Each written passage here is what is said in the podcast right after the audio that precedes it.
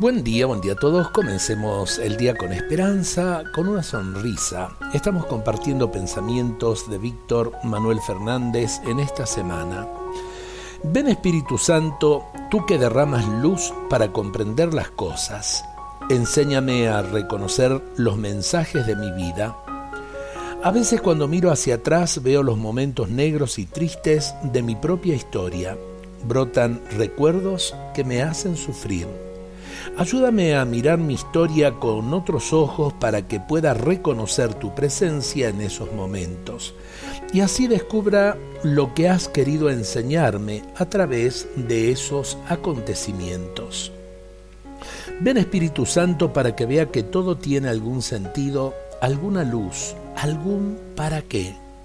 Ven para que recuerde con gozo los momentos bellos y grandes, pequeños, para que pueda descubrir que a pesar de todo valió la pena haber vivido.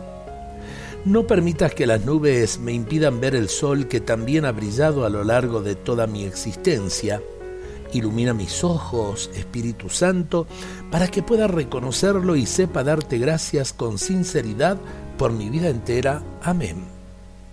Hay gente que parece que nació con el signo menos en la frente y lo peor de todo es que eh, quedan como anclados allí.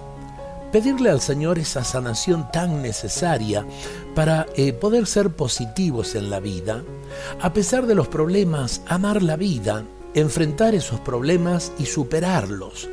O sea, cambiemos el signo menos por el signo más que en definitiva también es el signo de la cruz que nos sostiene en la esperanza. Dios nos bendiga a todos en este día.